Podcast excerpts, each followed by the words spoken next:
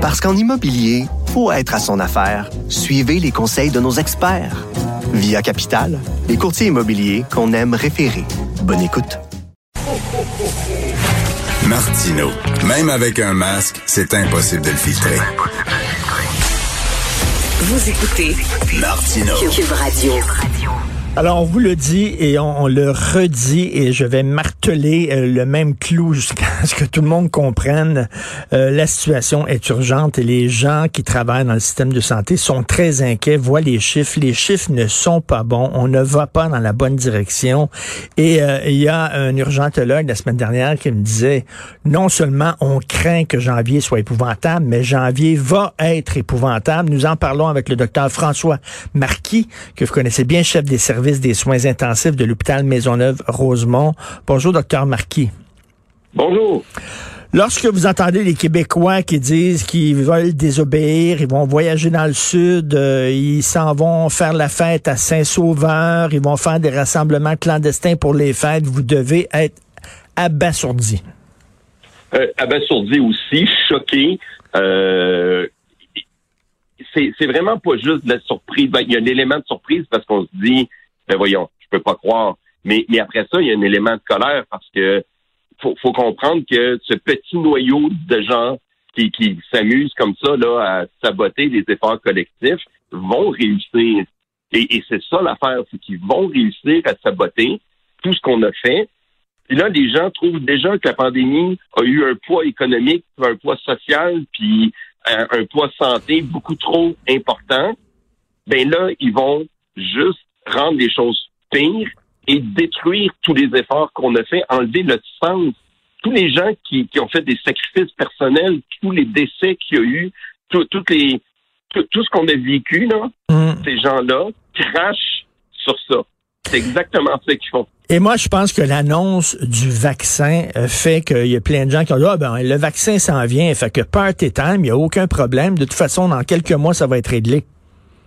Effectivement, alors que c'est tout à fait faux. Parce que oui, les vaccins s'en viennent, mais pour passer à travers la période des fêtes et le retour immédiat, les vaccins ne seront pas là. Et le vaccin ne traite pas la maladie, elle prévient la maladie. Donc, tous ceux qui sont malades, ben, le vaccin va être complètement inutile. Là. C'est pas un antidote, c'est un vaccin.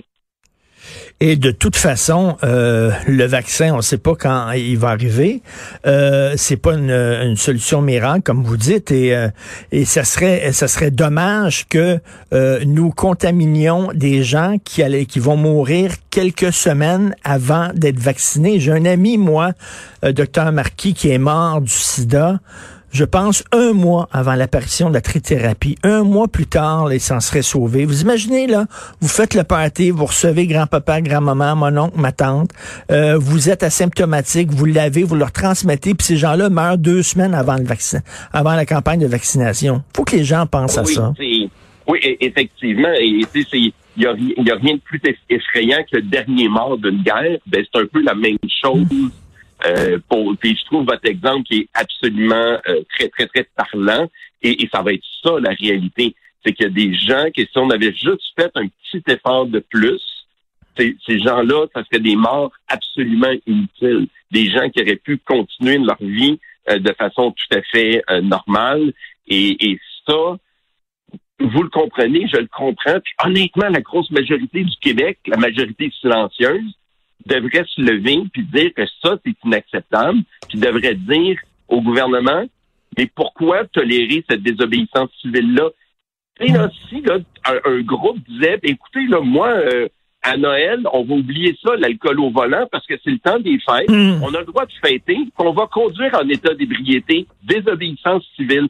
Ça prendrait combien de temps avant qu'il y ait une réaction massive et de la part de la population et de la part des corps policiers et du gouvernement. Mais là, on a un groupe qui défie la loi ouvertement. Ils vont le faire. Et c'est fou, ils disent... Pourquoi, on, docteur Marquis, ils disent, oui, mais je l'ai pas. Non, tu l'as peut-être, puis tu es asymptomatique. Et moi, je dis, je suis rendu là, docteur Marquis, puis j'aimerais avoir votre, votre réaction là-dessus. On devrait tous se comporter comme si on l'avait on l'a, mais on n'a pas de symptômes. Comme ça, on ferait attention, là, parce que là, moi, je l'ai pas, c'est pas vrai.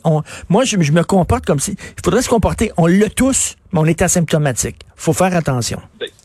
C'est une excellente façon euh, de voir les choses et de réagir, d'autant plus que si vous vivez dans une région qui est présentement en éclosion, hein, on a plusieurs régions comme ça au Québec, les chances que cette affirmation-là soit vraie sont en fait très élevées. Hum. C'est une façon extrêmement prudente que de voir les choses et de se préparer au temps des fêtes.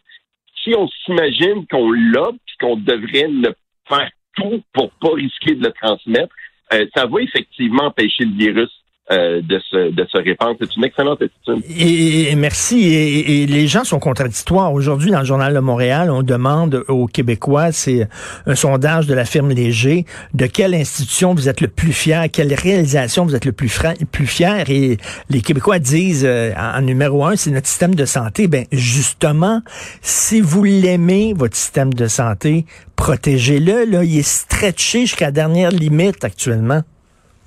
Exactement. Et les systèmes de santé partout dans le monde ont, de la difficulté parce qu'on ne peut pas avoir un système de santé qui est capable de répondre à une pandémie en tout temps. Hein, ça voudrait dire, ça, au Québec, qu'il y aurait des hôpitaux qui seraient construits, staffés, sans aucun patient hmm. pendant des dizaines d'années. Ça n'a pas de sens. Hmm. Donc, on a un très bon système de santé, mais il n'est pas fait comme aucun système de santé pour gérer une pandémie à long terme, et, c'est pour ça qu'il est stretché comme ça.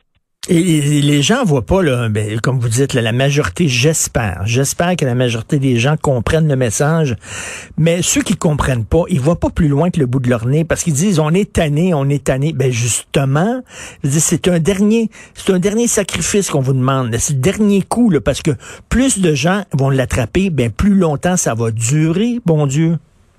Exactement. Et, et, comme je disais, plus il va y avoir des gens malades, ces gens-là, le vaccin n'aidera pas à des gens déjà malades. Et, et on sait là, que euh, nos, nos, patients qui rentrent restent longtemps, sont malades longtemps, peuvent avoir des séquelles à long terme. Et, et je pense qu'on doit on doit les éviter parce qu'il y a aussi, on a dit que la COVID, qu'on ne voudrait pas, en plus de ça, même si, mettons qu'on dit là, que tous ceux qui vont tomber malades dans le temps des fêtes vont tous, par le miracle de Noël, s'en sortir sans séquelles, sans mourir mais ils vont avoir pris ressources qui ne seront pas disponibles pour des gens qui ont des cancers, des gens qui ont besoin de chirurgie, des gens qui ont juste des ben accidents. Euh, il y a toutes les autres maladies et on sait que le temps des fêtes est prompt à toutes ces petites maladies-là. Et là, je lis là, sur les chiffres. sur l'île de Montréal, le taux moyen d'occupation des salles d'urgence est à 92 et là, les, débordements, les pires débordements à l'hôpital de Verdun, 135% Hôpital général de Lakeshore, 132 Centre hospitalier de l'Université de Montréal, le CHUM, 131% Et euh, votre hôpital où vous êtes, la Maisonneuve-Rosemont, 126% C'est énorme, là. C'est énorme et il faut se rappeler que les débordements à l'urgence, c'est toujours le canari de la mine. Pourquoi les gens débordent à l'urgence? C'est parce que, un, ils ont besoin de rester à l'hôpital, sinon on les aurait déjà euh, orientés vers des cliniques. Mais ça veut dire qu'on ne peut pas les admettre parce que les, chambres d'hôpital sont pleines. Et pourquoi les chambres sont pleines? Parce qu'on a des gens qui sont en isolement. On ne peut pas euh, remplir au maximum nos chambres parce que tant que je sais pas, moi, si un patient est COVID ou pas, il, doit rester seul dans sa chambre. Je peux pas le cohorter avec un autre patient COVID ou un autre patient mmh. non COVID.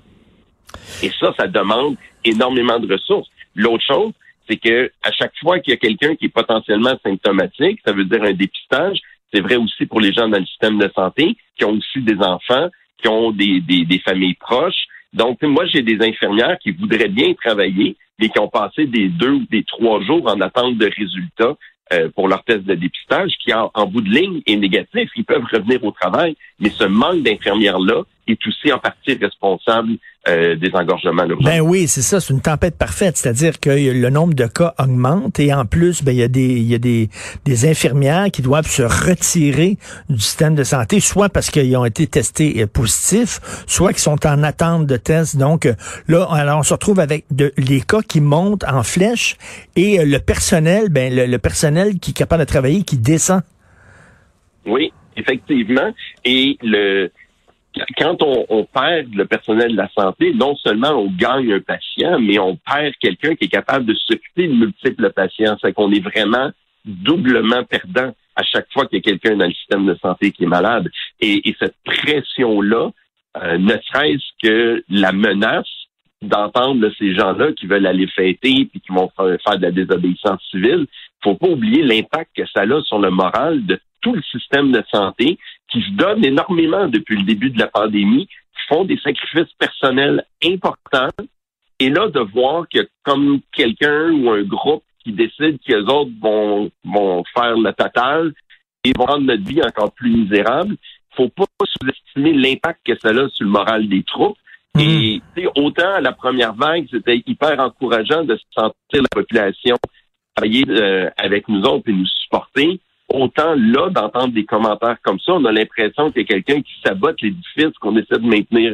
Euh, et vous êtes, je sens, du découragement, mais de la colère aussi. Vous avez tout à fait raison euh, d'être en colère et vous parlez à des collègues de travail. Est-ce qu'ils partagent votre découragement aussi? Ben oui, c'est extrêmement difficile. Puis on, en parlait euh, entre nous autres, ceux qui étaient de garde en fin de semaine. Puis c'est inconcevable et, et c'est aussi très choquant à la mémoire des gens qui ont souffert et qui sont décédés que de nier ce qui s'est passé là. Et, et, ça, je trouve que le, ce manque de respect-là pour nos aînés, mais aussi pour tous les autres euh, qui ont été victimes de la pandémie, nier l'existence de la pandémie et nier les, les impacts que ça a eu sur notre société, notre tissu social, c'est assez intense. Là. Et là, vous êtes très craintif pour janvier, parce qu'on va payer. Là. On va payer, ça c'est certain. Maintenant, on, la, seule chose que je peux imaginer là, c'est que si les gens collectivement et, notre gouvernement resserrent la vis et font comprendre à ces gens-là que c'est pas une option, euh, ben on va diminuer l'impact en janvier, mais il va avoir un impact en janvier, ça c'est certain. Et je rappelle aux gens, pour un party clandestin, ça prend un organisateur, ça prend des participants. Ils peuvent pas vous forcer à aller dans un party clandestin, refuser d'y aller, puis s'il y a moins de monde qui y vont, ben il va y avoir moins de monde d'infectés. Oui. Et, et ça, faut pas oublier là que hein, il faut il faut qu'il y ait une offre et une demande. Donc, refuser d'aller dans ces parties-là, refuser d'aller dans le sud, refuser d'aller dans ces chalets-là loués.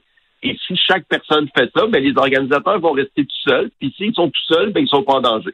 Les gens qui vont dans le sud, là, ils disent oh, on va revenir, puis on va, on va se confiner pendant deux semaines en revenant.